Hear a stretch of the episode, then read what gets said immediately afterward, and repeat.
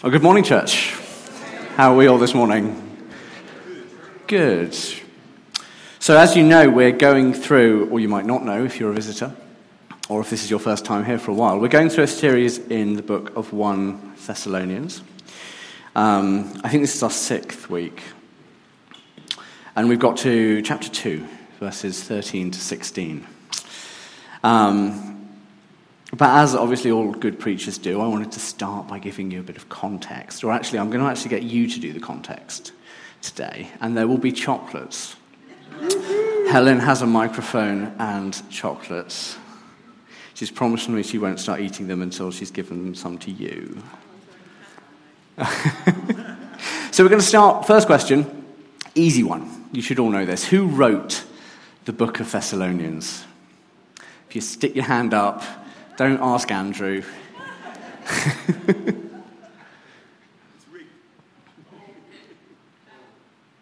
Paul. Paul did indeed write 1 Thessalonians. We know that because he starts his letter um, by telling us it says Paul, Silas, and Timothy. But who did he write it to? Another easy one.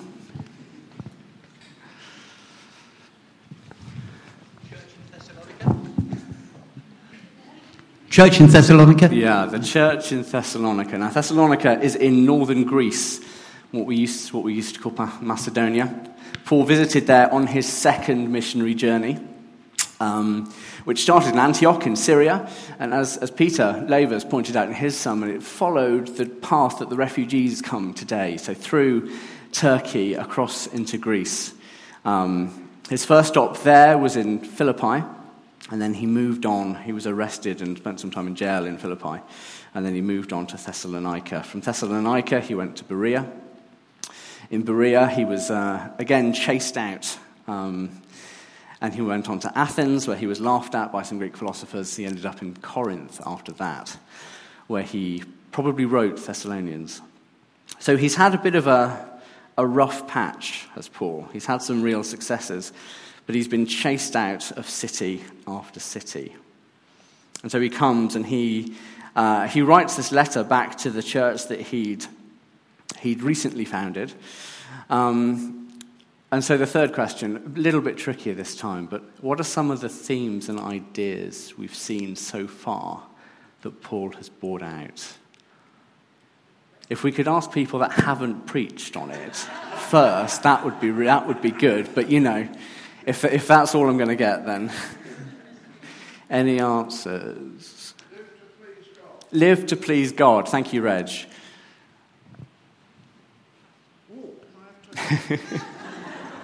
yeah, Paul encourages the Thessalonians to live to please God. He, he does this. Uh, he also says that he has lived to please God. And one of the key themes of the first couple of chapters in, in, in Thessalonians is Paul defending his ministry from attack. Presumably, after he'd left, after he'd been run out, the, the, the opponents of his gospel in Thessaloniki had started bad mouthing him.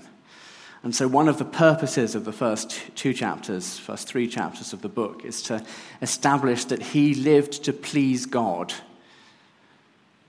And we also read that the Thessalonians came to imitate him, lived to please God. So, that's one anymore. I hope that Jesus will return again in his, his second coming. Yes. And that's a theme that's going to be developed later on in the book. In chapter 4, we go into a bit more detail about that. Um, did, you get a, uh, did you get a sweet, Helen? I can't see where you are. Here you are. Sorry.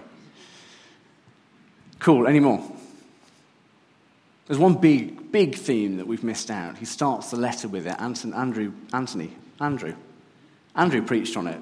Turning away from idols. Turning away from idols, yes. And this is part of pleasing God.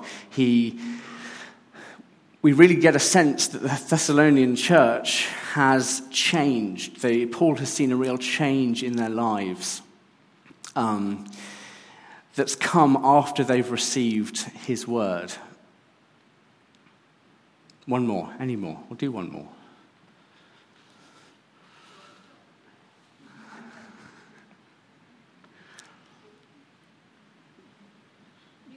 He's not preached yet. Two weeks. He's coming, he's coming up in two weeks. Their, their faith, love, and hope in Jesus Christ. Hmm. So, again, the Thessalonian church is really demonstrating what it is to be a good church. They are a model. It's Paul says in verse 1 they're a model to the, church in Mace- the churches in, in Macedonia and Achaia. The one I think we've, we've missed, and the one that we pick up at the start of, of chapter 13, is that Paul is really, really thankful for the Thessalonian church. He's really thankful. It's a theme that runs through the first three chapters of the book. Um, I think that gives an indication of, of really the persecution that they had come under.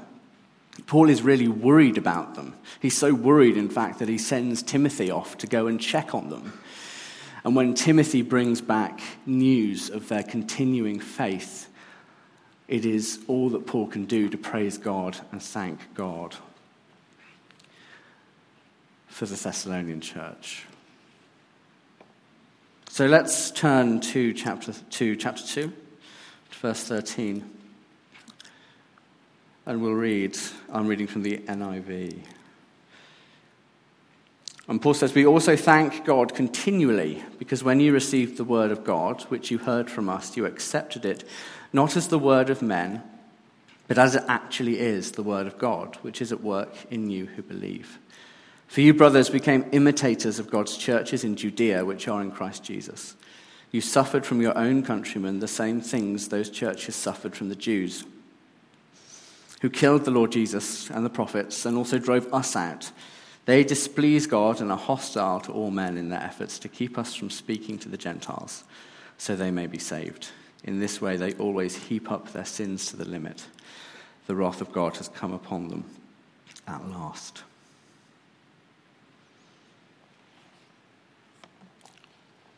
So the passage really splits into two halves. The first half, and actually following Peter Laver's example, I'm going to work through them backwards. The first half really carries on what we've seen Paul already saying. Um, he is thankful for the Thessalonian church because they've received the word as the word of God. But I want, I want to start firstly with uh, just a little, a quick look at chapters, as, at verses 15 and 16, because um, they're not the easiest of verses to, to read, to understand. In fact, those two verses have been one of the key proof texts to support Christian anti Semitism through the centuries. It's not hard to see why Paul accuses the Jews of killing the Lord Jesus Christ. That's an accusation that anti Semites have made against the Jews for thousands of years, often with bloody repercussions. And he says that they displease God and that the wrath of God is on them. Now, you'll be, you'll be pleased to hear that this is probably going to be the heaviest bit of my sermon, so stay with me. I, I, I want to deal with this fairly quickly, but I do want to deal with it. Because anti Semitism is not a problem of the past, it's a problem in modern society. In the UK last year, a parliamentary report cited surveys that, that suggested one in 20 of the population, that's 5%, holds views that could be categorized as clearly anti Semitic. The Community Security Trust, which re- records crimes against Jews and Jewish sites, recorded 1,309 in 2016. That's an all time high. And while most of them were verbal, there were 109 violent assaults on Jews. So, anti Semitism is a reality. It's a reality in this country, it's a reality around the world. I mean, who can forget seeing the swastika flying in Charlottesville at the far right rally? But it is, I believe, a fundamentally flawed interpretation of this text. Paul is not criticizing all Jews here. He's criticizing a very specific group of people. I believe he's, he's calling out the ruling elite based in Judea and in Jerusalem who are actively working against the gospel. not all Jews. We have to remember that the church was, at the time, mainly Jewish. Paul was a Jew. Jesus was a Jew. The 12 disciples were Jews. To say that this passage somehow justifies the persecution of all Jews at all time is wrong. As I said, Paul's point here is to call out those who were opposing the spread of the gospel and persecuting the church. And if we bring that into the modern period, perhaps one way of looking at it is that we must be prepared to defend ourselves against our right to preach the gospel in a society in which the gospel is increasingly offensive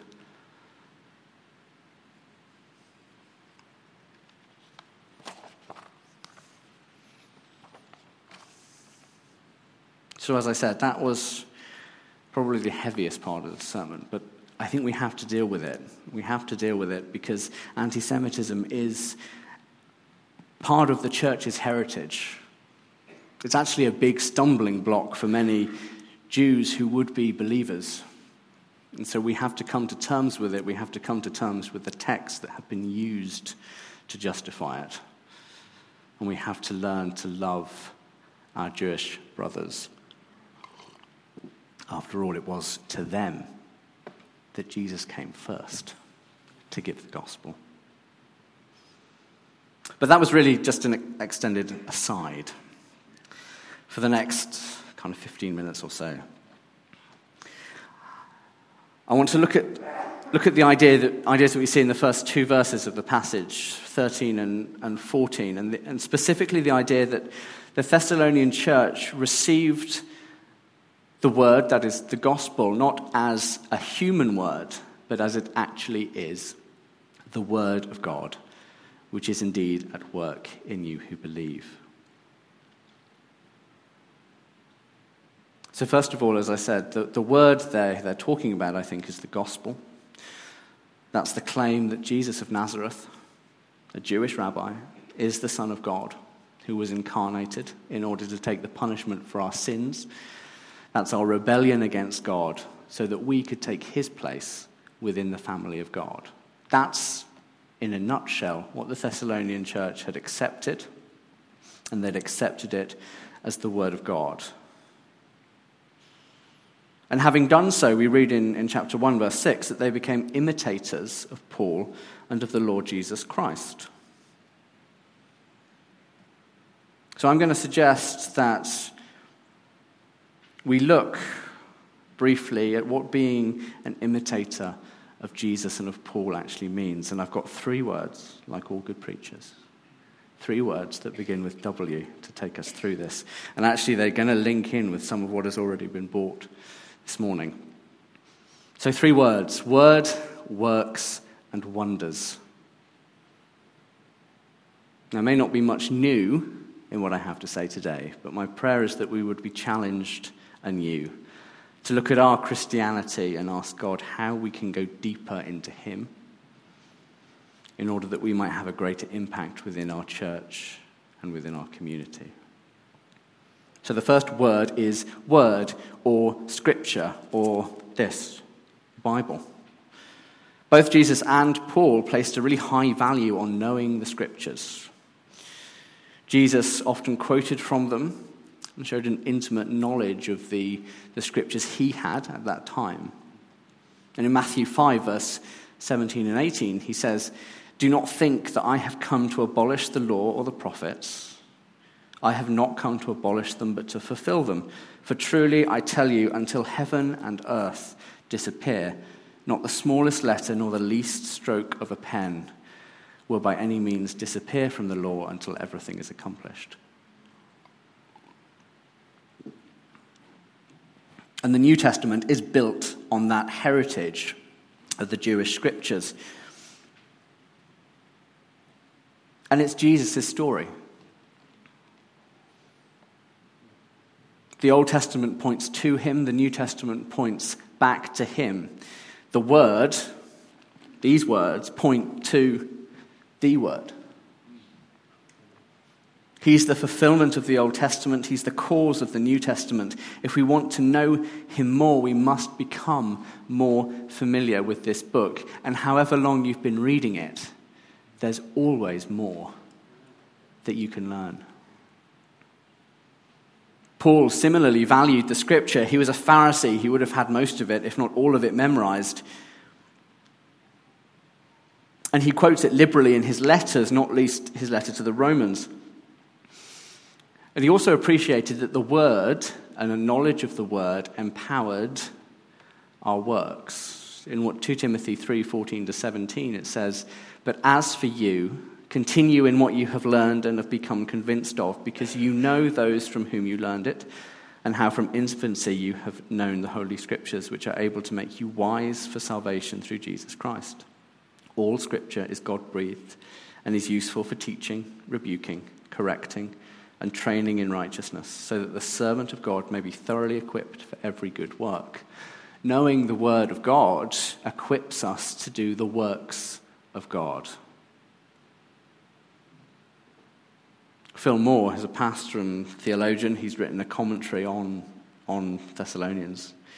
Um, tells a story of, of when he went hunting for rabbits at his father in law's farm. Uh, he was hunting with an air rifle. And after a futile morning with absolutely no rabbits to his name, he actually managed to hit one. Moore writes The rabbit sprang back in surprise, looked at me accusingly, then carried on eating the contents of my father in law's field. I suddenly realized that I'd been hitting rabbits all morning, but my air rifle was too small a caliber to do anything more than annoy them. Moore sees in this a parallel for Christians who long to see more of God's work in their lives and through them into the world. He carries on that it is easy to assume that Paul was so effective because he received a download of God's power quite by chance. But the New Testament insists that if we want God to entrust us with bigger bullets, bullets that are actually going to kill the rabbits, if you like, we need to increase the caliber of our understanding Christians need to be enlightened by the studying of the Bible and by treating it as the Word of God. If we do this, we will be able to handle the firepower God longs to give us. Within modern society, even within parts of the church, study of the Bible has fallen out of fashion. The Bible is under both direct and indirect attack direct attack by those, even some within the church, that pour doubt on its truth or mock its claims. In a post truth, fake news world, the Bible's claimed truth are at best unfashionable and at worst deeply offensive. But there's also a more subtle attack, an indirect attack that comes from simply the quantity of distractions that we live through in the modern world. We have never before been bombarded by so many words as we are today. And within all that noise, it's easy to miss the Bible's message. And let's face it, this is Satan's oldest lie. Did God really say? He asked in Eden. He led Adam and Eve to doubt the word of God, and in doing so, he led them into hell. And he's been doing it ever since. And in today's modern society, whether it be from Richard Dawkins to Facebook, he has more tools in his armory to prevent Christians from really getting into the Word of God. And so the question is what is distracting you from the Word? We've got to get this foundation right because it forms the basis for the other two W works, words that we're going to look at now works and wonders. So, works. The second way that we can imitate Paul and Jesus is in our lifestyle. Our lifestyle is key, it can underline or undermine the gospel. I'll say that again. Our lifestyle can underline or undermine the gospel. Paul understood this. He spends much of chapter 2 of 1, of 1 Thessalonians defending his behavior while in Thessaloniki. He knew that if the enemies of the gospel in Thessaloniki could discredit him, they could discredit his gospel. He kind of summarizes this defense in verse 10 when he says that you, that is the Thessalonian church, are witnesses, and so is God, of how holy, righteous, blameless we were among you who believed. It's a high standard, but it's a standard that I think Paul calls us to today. In, in Philippians 4, verses 6, Paul provides us a bit more detail of the lifestyle he expects of both himself and of other followers of Christ. We should aspire to whatever is true, whatever is noble, whatever is right, whatever is pure, whatever is lovely, whatever is admirable, if anything is excellent or praiseworthy, think about such things, writes Paul. As I said, the standard is high, but Paul, I think, believed it was attainable. How? Well, it's to do with a change that occurs within us when we first accept Christ and his work for us on the cross. A guy called Dietrich Bonhoeffer, who was a Lutheran pastor and martyr during World War II, wrote that when Christ calls us, he bids, or calls a man, he bids him come and die. Come and die. It's not the sort of thing you want to read on a dinner invitation. It'll probably give you some pause to thought before accepting it. But it is the invitation of the gospel. It is the example of Jesus and Paul. In Matthew 16, Jesus says to his disciples that whoever wants to be his disciple must deny themselves, take up their cross, and follow him. For whoever wants to save their life will lose it, and whoever loses their life for me we'll, say, we'll find it. It's a theme of Paul's letters in Galatians. Paul says that he's been crucified with Christ and no longer lives, but Christ lives in me. In Romans 6, Paul says that we know that our old self was crucified with Christ so that the body ruled by sin might be done away with, that we would no longer be slaves to sin because anyone who has died has been set free. We can attain this Philippians 4 lifestyle because we have died and Jesus lives in us. That is ultimately what baptism symbolizes. It's not a washing, but a dying. When we come out of the water, we come out not clean, but dead. And if we are dead, then all of the sinful desires that our old selves went through are no longer valid on us. We no longer have to listen to our old self. Now, of course, there is a problem here, and that is our old selves don't like dying. They have a tendency to wander around like zombies, messing things up. I know that I still let my old sinful self, zombie Jonathan, wander around, corrupting everything he touches. I still crave the things I know to be wrong, but that zombie Jonathan really quite likes. Even though I know zombie Jonathan is dead, I seem unable to let him die. The good news is that Paul felt exactly the same. In Romans 7, we read, So I, that is Paul, find this law at work. Although I want to do good, evil is right there with me. For in my inner being I delight in God's law. But I see another law at work in me, waging war against the law of my mind, and making me a prisoner of the law of sin at work within me. That wretched man I am, who will rescue me from the body that is, that is subject to death? And then he concludes Thanks be to God who delivers me through Jesus Christ our Lord.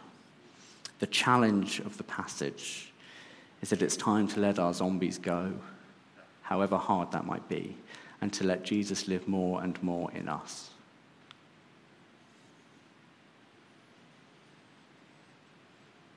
So that brings us to wonders, to the supernatural work of the Holy Spirit. Jesus is obviously the ultimate example of this. He, he both performed miracles daily, hourly, maybe. But he also had performed on himself the greatest wonder that history has ever seen. God raised him from the dead. But wonders also seem to be a part of what Jesus expected of his disciples. In his gospel, Luke recalls that when Jesus sent out 72 disciples, he told them that when they entered a town, they should heal the sick and then tell them the kingdom of God has come. Interestingly, the wonders, the signs of the kingdom come before the preaching. I think that's something that, that's a pattern that we see in, in Paul as well. Paul showed people the gospel in his own life, in the power of the Holy Spirit, as well as preaching it. And Paul's own life was marked by an openness to the supernatural. We read in, in 1 Thessalonians 1 5 that Paul's gospel came to the Thessalonians not simply with words, but also with power, with the Holy Spirit, and with deep conviction. Similarly, in Acts 18:11, we read that God did extraordinary miracles through Paul, so that even if his handkerchiefs and aprons were brought to the sick, they would be healed. That evil spirits would leave them. And we even read in Acts 20 of Paul raising up a young man, a young man who had fallen asleep during one of Paul's sermons. As a father of three, including one seven week old, falling asleep during a sermon is something I can appreciate. Um, but this young man happened to be sat in a window, an open window on the third floor, and he fell off, fell out the window, died. We read that Paul went down, threw himself on him, and raised him. In a world that worships the altar of science and materialism, the idea that God, in the person of the Holy Spirit, works supernaturally in the lives of his followers can be a daunting one. In fact, it's an idea that much of the Western church has rejected. But I believe it should be a part of the normal and healthy Christian life, a normal part of seeing God's kingdom established here on earth. I thought you'd like that bit, Reg. Simon Holley, pastor of King's Arm Church in Bedford, has long sought to create that healthy culture of supernatural within the church. It's actually the subtitle of his book, Sustainable Power, which I would recommend, particularly if you're in any way skeptical about the supernatural.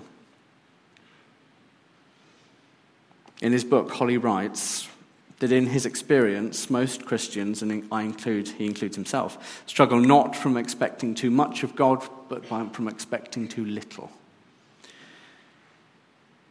We've seen on our journey as a church that a growing understanding of the size, scope, and power of the kingdom has transformed our expectations of life. It's time to pray afresh, Your kingdom come.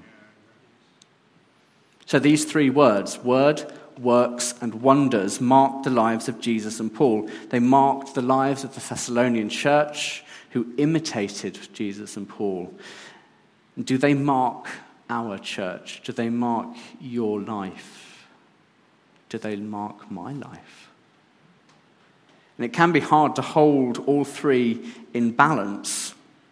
As a result, most churches and most Christians will tend to major in one of them, maybe two of them. But when the Christian, when the church can grasp hold of all three, there is no power in heaven or on earth that can withstand us. In an introduction to the life of Charles Spurgeon, great 19th century preacher, a writer called Arnold Dallimore writes of an army of God being raised. And with this, I come into land. And what manner of people will this army be? People mighty in the scriptures, their lives dominated by a sense of the greatness, the majesty, and holiness of God, and their minds and hearts aglow with the great truths of the doctrines of grace. They will be people who have learned what it is like to die to self, to human aims and personal ambitions. They will be people who are willing to be fools for Christ's sake, who will bear reproach and falsehood, who will labor and suffer, and whose supreme desire will be not to gain earth's accolades, but to win the Master's approbation when they appear before his awesome judgment throne. They will be people who preach with broken hearts and tear filled eyes, and upon whose ministries God will grant an extraordinary effusion of the Holy Spirit, and whose witness signs and wonders following is the transformation of multitudes of human lives. We're going to come to communion now. But as we accept the symbols, the, the blood and the wine, not the blood and the wine, the bread and the wine, the symbols of Christ's death into our bodies, it's an opportunity to accept the truth of the gospel into our lives again, to commit to living lives that reflect the word that live it out in works and that leave space for the wonders. We can join that unstoppable army of God. Let's pray.